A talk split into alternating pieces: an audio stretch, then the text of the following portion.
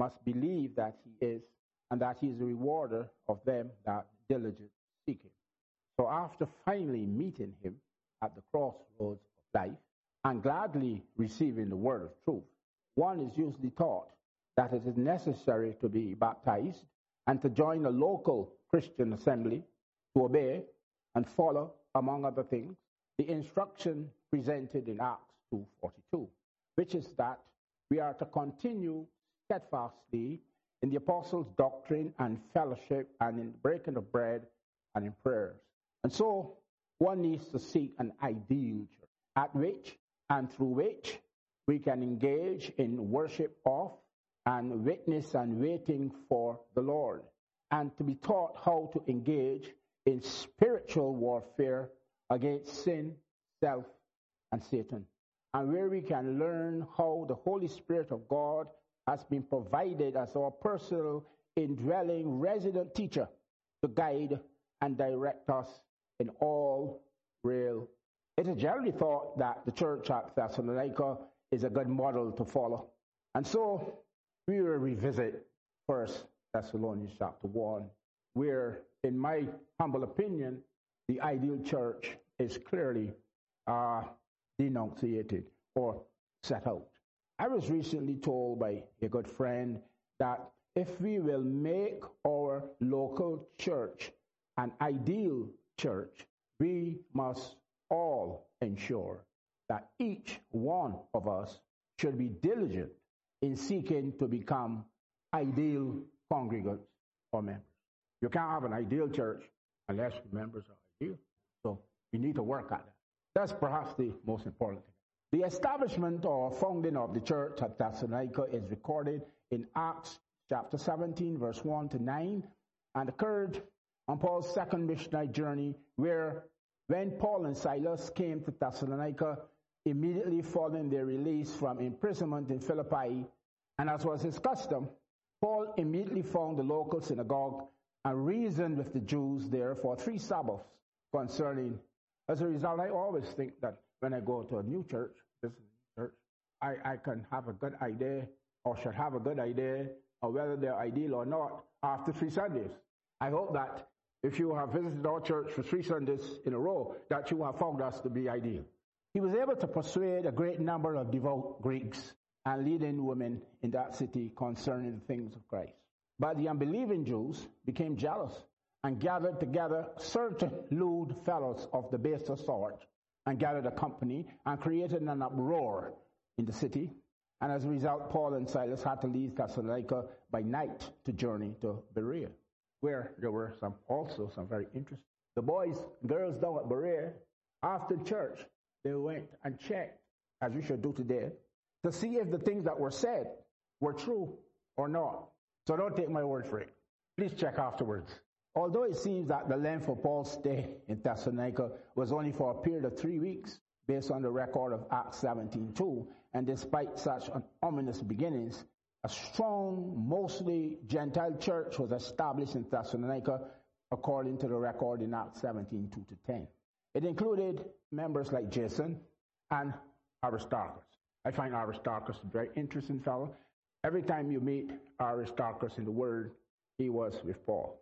Not a very, uh, you know, you could probably smart thing, you know, to go wrong with Paul, because when you went wrong with Paul, you were liable to get a whipping somewhere, get put in prison and be beaten. And all the New Testament says about Aristarchus really is that he was with Paul. It doesn't say a lot more.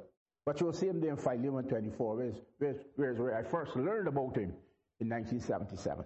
We see here in Acts 17 the method that Paul used to start the church, the results of his ministry there, and the opposition to the ministry.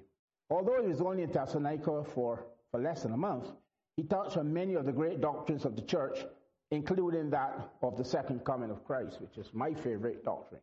It is noteworthy that during the time that he was there, that he records in Acts 17:6 that Paul and his friends were described as these that have turned the world upside down. They were quite alike believers in our contemporary world who seem to constantly want to fit in with the world and not upset any apple carts. These missionaries, however, did the opposite. And we ever sound serious, solid mission and present scripture across the world. The missionaries that I first met who was presenting the word in Barbados, they eventually got thrown out after a couple of years. One of the things that occasioned the writing of First Thessalonians was that the Thessalonians seemed to need instruction, exhortation, and comforting, which is something that is needed in all churches. And so we find that the church at Thessalonica was ideal, first 1, because it was ideal in their affiliations. They were ideal in their affiliations. Paul and Silvanus and Timotheus and to the church of the Thessalonians. They were ideal in their affiliations. The first thing we learn about this church is the Christian leaders known to the Thessalonians. And we are reminded that a good local church will affiliate only with those who believe in the fundamentals of the faith and the doctrine of Christ. It has taught clearly in 2 John 9:10 that whosoever transgresseth and abideth not in the doctrine of Christ hath not God. He that abideth in the doctrine of Christ, he hath both the Father and the Son. If they come any unto you and bring not this doctrine, receive him not into your house, neither bid him Godspeed. We are clearly advised not to fellowship with such infidels. Anybody who is not bringing the doctrine of Christ. And we must never forget, as we were probably taught when we were children, 1 Corinthians 15 33, that evil, com- evil companionships corrupt good manners, morals. That's how the ASV puts it. And the end, the New King James puts it, evil company corrupts good habits. And as another scripture would say, this is sound doctrine. That cannot be. Evil communications, what are we talking about? Evil communications uh, or bad companionship refers to being in a relationship with any person or group of persons who can demoralize you or influence your life negatively. It refers to being affiliated to any society or organization that would have a bad influence on your life, physically or spiritually or both. It refers to generally being in contact with an ungodly thing or an ungodly person or an ungodly group of people. This is stuff that we were taught in our youth. I'm not trying to teach you anything new.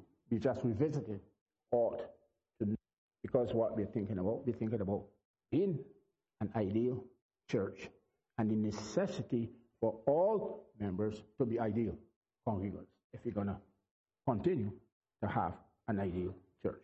Since the Thessalonians were abided by sound theological principles, we can safely say that they were ideal affiliates.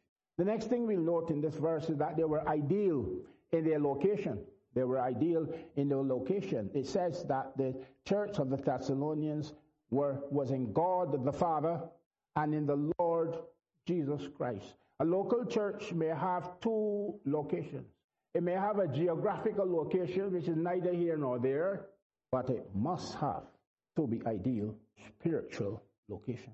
The correct spiritual location. An ideal church will of necessity be in God the Father and in the Lord Jesus Christ. The reason why we no longer have vibrant ideal churches around the world today in many places is simply because the churches are in the wrong spiritual location. They are in the pastor or in the world or somewhere else rather than residing in the members of the Godhead. The church of Thessalonica was ideal because it was in God. So it was neither heathen or Jewish. It was in Christ. So it had life because life is in the Son. It cannot be denied therefore, that the church at Thessalonica was ideal in this location. The church at Thessalonica was ideal in the salutation that they received, salutations of thanksgiving and petitions. One day, Daniel Burson came to me and said, I pray for you every eight days. Daniel Meadows also told me that. I pray for you every. Just think about that. Christian greetings and salutations to the Thessalonians is the and the ceaseless thanksgiving and prayer for the Thessalonians was what made that church ideal and what made the, the, the church, the, the membership ideal. Whenever Paul thought of believers who, with whom he had been associated, he expressed his gratitude and he thanked God for them. And that's what these brothers were probably trying to communicate. that they were praying for me every eight days. Paul wants believers to remember always that the Lord knoweth them that are his. Second Timothy. Paul wants believers to know in this salutation of thanksgiving which he gave in verse 2 that whenever we remember believers with whom we have been associated in the past, we should always make some petition for them. I love to watch forensic movies on television. And once I was watching them one, and as I came to the end, I shouted, Be sure your sin will find you out. And I prayed for a girl called Margaret. Because when I met her in the school bus, when I was 15 years old, that's what she told me. I think that that was all that she knew. I think that that was the memory verse for that week in the Grace Bible Church. And she told me what she knew. And that's what Christians do. We tell people what we know from the Word of God. We can only say what we know. Just say what we know from the Word of God. And that is enough. It's through her that I came to know the Lord as my person. I left the vain worship in which I was enshrined and in which I was being pushed forward for the priesthood in the Anglican church.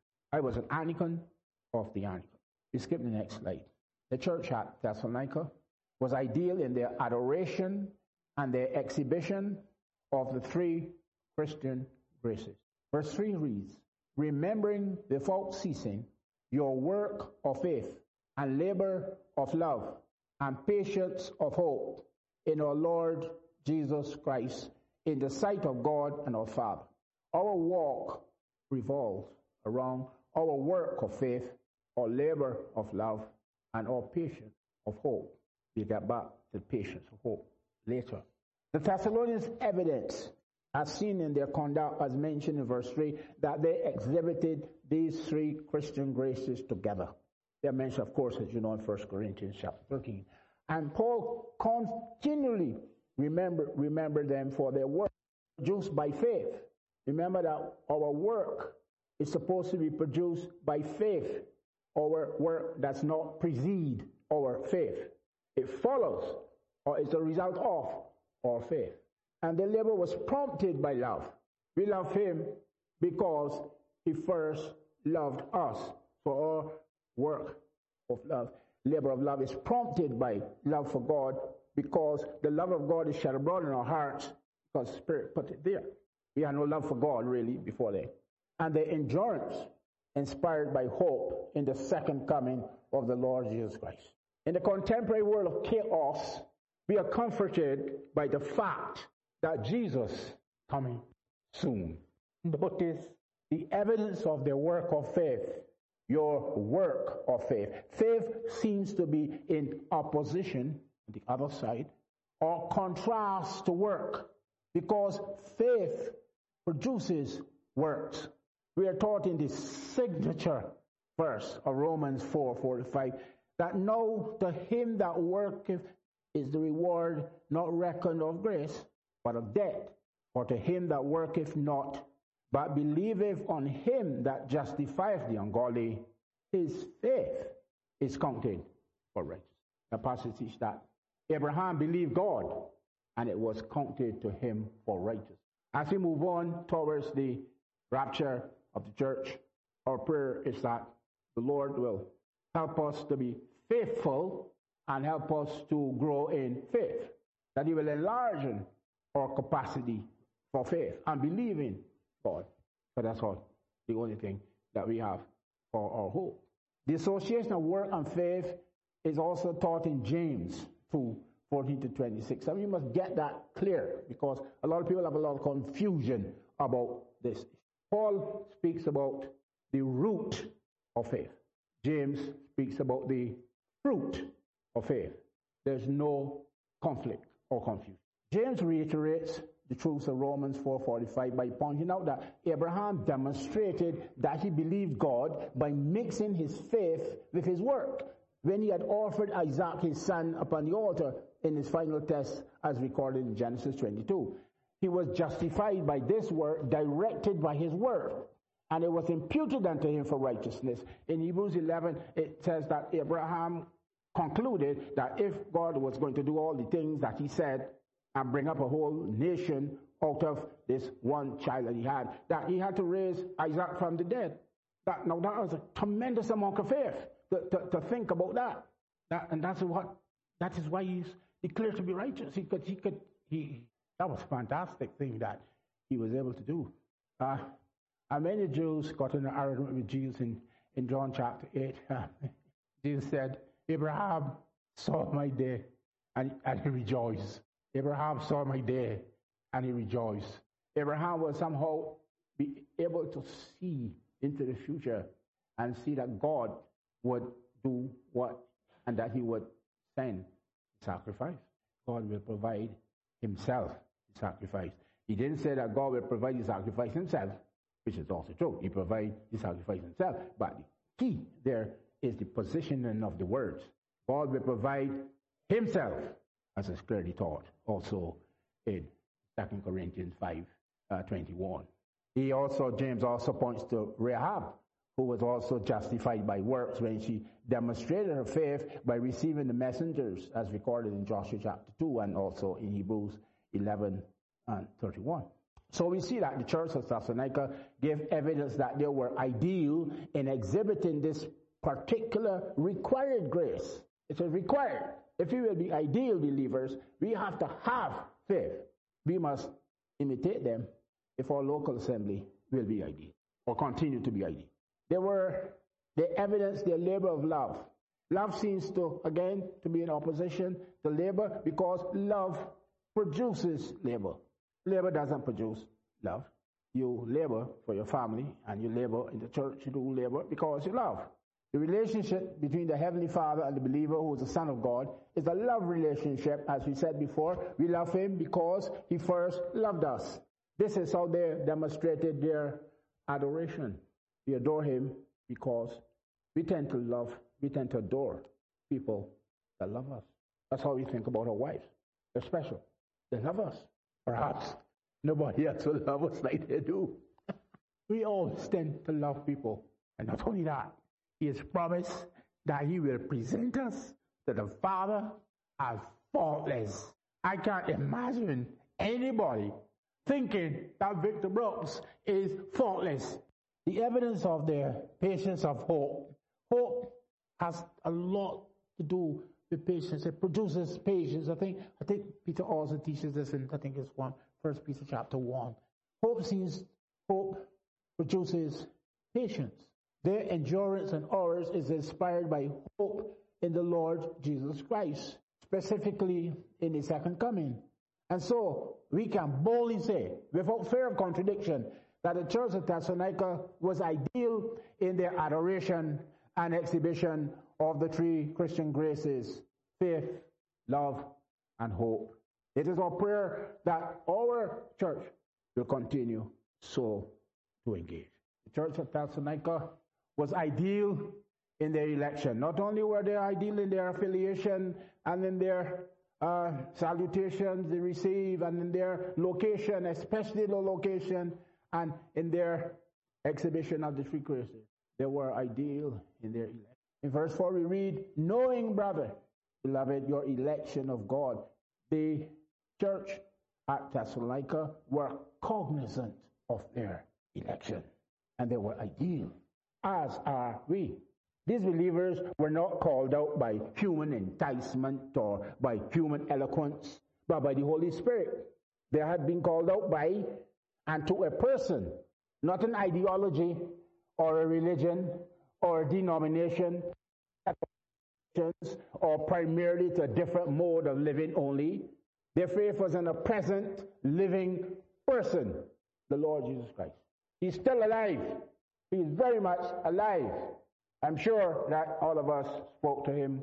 And if we will not get confused with the commotion and the chaos around us, we will hear him speaking to us in a still small voice. Paul told the Thessalonians in 2 Thessalonians 2.13, oh, we are bound to give thanks to God for you, brethren beloved, Lord, because God has from the beginning chosen you to salvation through sanctification of the Spirit and belief of the truth, that you would walk worthy of God who have called you unto his kingdom and glory. We are reminded that Jesus said in John 15, 16, You have not chosen me, but I have chosen you. And in Ephesians 1, 4, we are taught, He, the Father, have chosen us in Him, Christ, before the foundation of the world. That is mind boggling. Don't even try to consider it. It hurts your head. Just believe it. Don't try to consider it. That before the foundation of the world, whatever that was, that God was thinking about Victor Brooks and Daniel Burson and and Stephen and, and all the brethren here, the sisters here, are, are seeking to choose you. Don't, don't, it hurt your head. Don't try to think about it. The Thessalonians, like all other believers, were chosen before man was created or the universe formed. And so we can then safely say that the church at Thessalonica was ideal in their election, just as we are. Election is God's side of salvation. God gives a legitimate and sincere offer of salvation to whosoever will come. Oh, everyone that thirsteth. What did we say at the beginning? If you want to have a relationship with God, you must do what? Believe that He exists and diligently seek Him. Our side is simply to believe God, accept His gracious invitation, and repent and confess our sins. That's all. That's not a lot of work. Hmm. That's not a lot of work. I keep on saying these days that I never got so much for doing so little. Let us, with the following scriptures, note what God's choosing is. Romans 9 points out the election of God is according to God's calling before one is born, and is thus not merited by one's works. For the children being not yet born, neither having done any good or evil, that the purpose of God according to election might stand, not of works, but of him that calleth. You know, when I was 19, I went to university. You know what a university is really supposed to be? Universitas. That's what university means. That's what universities were initially intended to teach. Universitas. One truth. God you went to the first set of universities to learn Hebrew so you can read the Bible, and Latin so you can read the Latin Vulgate, and Greek so you can read the Septuagint, and Bible. Before you went to universitas. We are not talking about the nonsense that pervades today. But I was lucky that I didn't get anybody telling me nonsense at Hill. But I remember one day a man came in, and at Hill you had to do a course called Use of English. If you don't pass that course, you can't get a degree from the university. And they had this module on logic and argument. And this man got up and he said, he said the book of Romans in the Bible is the best piece of logic in all of English literature. I was 19. I was not saved long, very long, so I didn't understand what he said, but I put it in the, in the back of my mind. And as I got to study the word, I understand. You cannot find anything more logical than what than, a, than a Romans. And that verse is logical. I give it one piece. Chapter 1, it says that the Gentiles sin. Chapter 2, it says that the Jews sin. And since in that day you're either Jews or Gentiles, what is the logical conclusion in chapter 3? Let's hear everybody. All have sinned. You want it more logical than that? Progressive, logical, even Victor Brooks could understand that. Logical. I'm glad I didn't get any silly teachers in, in university who were not teaching universitas and the one truth that universities were really founded to teach. In Ephesians, Paul taught that the Father have chosen us in him before the foundation of the world. We had that already. The clock is always against us. Um, you have to slip the next couple of slides. Uh, you, you, you're surprised to know you can read this thing very quickly, but to teach it is another thing. But one thing about us, Christians were elected by God. We can't be unelected. Christians were chosen by God.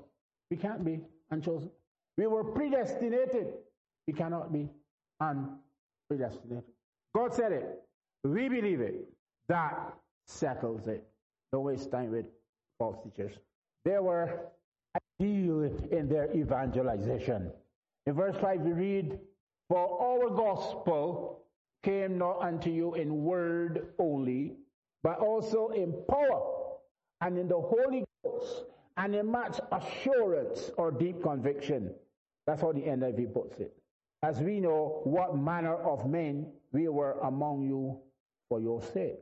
And I'll have to tell the, you know, I, I collect, correct these papers from prisoners to send these things to me Lifeway. And I find that sometimes the prisoners will say that, yeah, we are saved, but they're not, they're not able to say why they're saved. They seem to be unsure about their salvation. And I tell all of them, I want you to go and read First John every day for two weeks. First John every day for two weeks. You see, I'm still a doctor, right? So I'm still making prescriptions. And that's my prescription for assurance of salvation. Read First John every day for two weeks. And at the end of the two weeks, you ought to know whether you will save or not. Because that's what First John is about. Assurance of salvation. In the evangelization of the Thessalonians, in verse 5 to 7, we see the method that was used. He reasoned with them out of the scriptures. He taught the gospel. Proclaimed, this is set out in First uh, Corinthians 15, which basically says that Jesus died and he rose again. He died as promised in the scriptures, and he was buried, which was proof that he died, because you don't bury people that didn't die. He died. He was buried. And he rose again. And what? He was seen. The fact that he was seen proved that he rose. He seen up by 500 people in one place. Once. That's gospel. Jesus died and he rose again. And because of that, if I should die, I will rise again. That's the method used. He reasoned from the scriptures. The, the message brought was a gospel. That's what he said, our gospel. It was not a hoot, a holler, a short story, and a poem. Now, I said a, a hoot, a holler, and a short story, and a poem, because I was taught to preach by Americans, you see. American fellow come down from Bob Jones University, and he said, the, he, he, he, definitely cried that. He said it every time. It was not about a hoot, a holler, a short story, and a poem. A lot of fellows up here do that, especially in the church where fellows have the type of melanin uh, composition in their skins as I do. You understand what I'm saying? and other places, and other places too. It's a hoot, a holler, a short story, and a poem. No, we preach the word. We preach the word. I'm not trying to influence you by emotion or, or some logic or something. I'm trying to teach the word. That's what we're supposed to do. And if you present the word, it will reach hearts. I'm not going to finish my PowerPoint. I was telling Fred about the day I got saved. I went running behind a girl. I went to please a girl. And that morning, it was only me and my father in the car. My brothers along decided that they would stay in the village and go to the Methodist church. And my father, we went up to the parish church. And my mother didn't go that morning. And we were coming down, and at the crossroads, you know, we said, I met Jesus at the crossroads. At the crossroads, Church Hill, Oistins Hill, Gold Hill, Maxwell Hill, we have to stop. And I said to him, Daddy, I'm going to a little church tonight and get saved. And I was mocking. I was mocking. I was not serious because I was an Anglican of the Anglicans and I was not going to no little church to get any saved. No, that was not what I was going about. And I was telling Trent about what I like to do, what we used to like to say. I loved. Even songs, even. Songs and you may start with a hymn, which may be one of Isaac Watts or Charles Wesley's uh, paraphrase. And will be scripture. I tell you scripture. And then there will be something called the gradual, which is another hymn. And it may very well be very good hymns. And there are no hymns like the hymns and hymns ancient and modern. They're nothing like them. And at Christ Church, we went where? At Christ Church. And A.I. Johnson, he had an idea of who Christ was, because they had a lot of hymns up there about Christ. And then it was the first lesson, which is scripture. And the first lesson is followed by the singing of the mag. As choristers, we call it the mag. That's the magnificent, the magnificat, which is scripture. And then there's a second lesson. And the second lesson is followed by the singing of the nunc. That is the nunc dimittis. Lord, thou stay. You can sing it as a psalm or you can sing it as an anthem. Boy, we, we were into that. And I, I forgot, of course, you have to point the psalm for the day, which is scripture. So, so far, it's scripture, scripture, scripture, scripture, scripture, scripture, scripture. And then we will recite the Lord's Prayer. I mean, the model prayer from Matthew. That is scripture. And then we will say the Apostles' Creed. You ready, Apostles' Creed? Every statement in the Apostles' Creed is scriptural. Everyone. That's what the early church be, believed. And of course, in the morning, we sang because of Christ Church. The service was a concert. Concert. We sang the Nicene Creed. And the Nicene Creed is scripture because to fight Arian, Athanasius, Arius, sorry, Athanasius took the fellows to Nicaea, to that conference, because they were disputing the doctrine of the humanity of Christ. And they settled it at Nicaea with the Nicene Creed. The Nicene Creed is scriptural. So here you are, around all of the scripture. And then after that, there will be a hymn, followed by the Borgia. But them guys are to death. I still listen to some of them services. I listen for the music. But when you get to the so-called sermon, you never get sufficient Bible to kill a cockroach. If the Bible that you will get in one of them sermons, if Bible was used to kill cockroaches, none of that could kill one single cockroach. And only one time in my life, they had a man, they brought a man down to Barbados from England called Ingemel. So never forget him. He came from the evangelical wing of the Anglican Church in England. And they came, they brought him up for so-called Lent this type of year. And that man used to had me in, in, in, in, trouble because the man, I realized that that was what the man was talking. The man was talking about scripture. He was teaching Bible. But he didn't last in Barbados very long to get rid of him. So I went to please. I mean, she was kind enough to come to my church. You see, the, the, this was the thing that the, the, the, missionary set up. You know, he said, "You got to go to the boys' church, man. You go to the boys' church a couple of nights, you see." And he got, then he got to come to ours. Came, and I went, and I heard the gospel preached for the first time, and it was logical. It made sense. There was only one conclusion to come to. There was only one decision to make. And another lad, my friends, boy, he's got to go to missionaries, you know. You think you think that it was done? That missionary work on that girl, and that girl confused my soul because I didn't I didn't continue to come into her church. Okay, so summer came, and I went to Sunday school. Hmm. Every man jack in church had textbook. So what? These people are serious. Remember, I'm an academic. I just finished my O levels. And everybody had textbook. They, they, they, they're serious. These, I said, these people serious. Just think about it. These people are serious.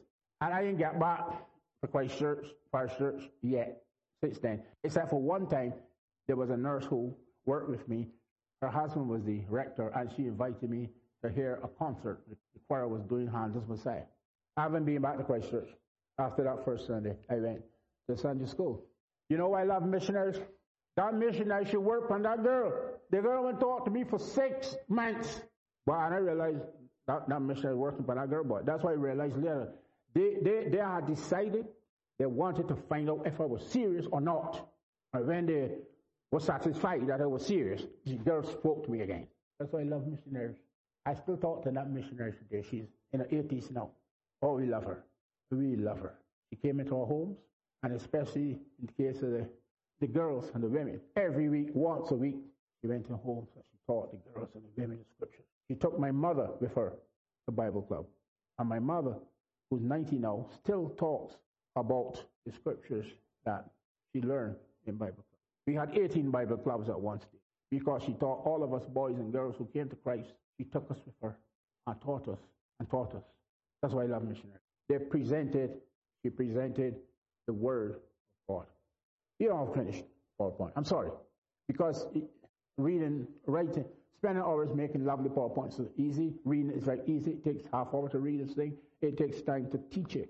Because when you come to teach, the wind gets into your sails. And that's what you hope, that the Holy Spirit will take over the message. Now, as we continue here to teach the Word of God only, what are we supposed to do? Preach the Word in season and out of season. That's what we were taught. And then they invited you to preach at the the Grace Bible Church, the fathers will tell you, let it rip. You know, I went to Antigua, and one of the boys who, he was one of our boys um, from Barbados, he was an Antigua missionary, and he invited me to speak at this church. I said, what do you want me to talk about, David? He said, talk about anything, just let it rip. Let it rip. That means you go and you preach the word, season and all season.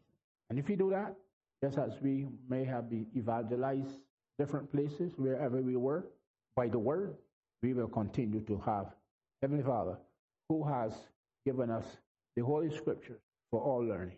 Grant that we may read, mark, learn, and inwardly, and that we will embrace the truths that you have given to us by patience and hope in your coming. We thank you for your presence today, Lord, and your enablement. We thank you for the Holy Spirit who lives in our hearts and who guides us to, in all truth.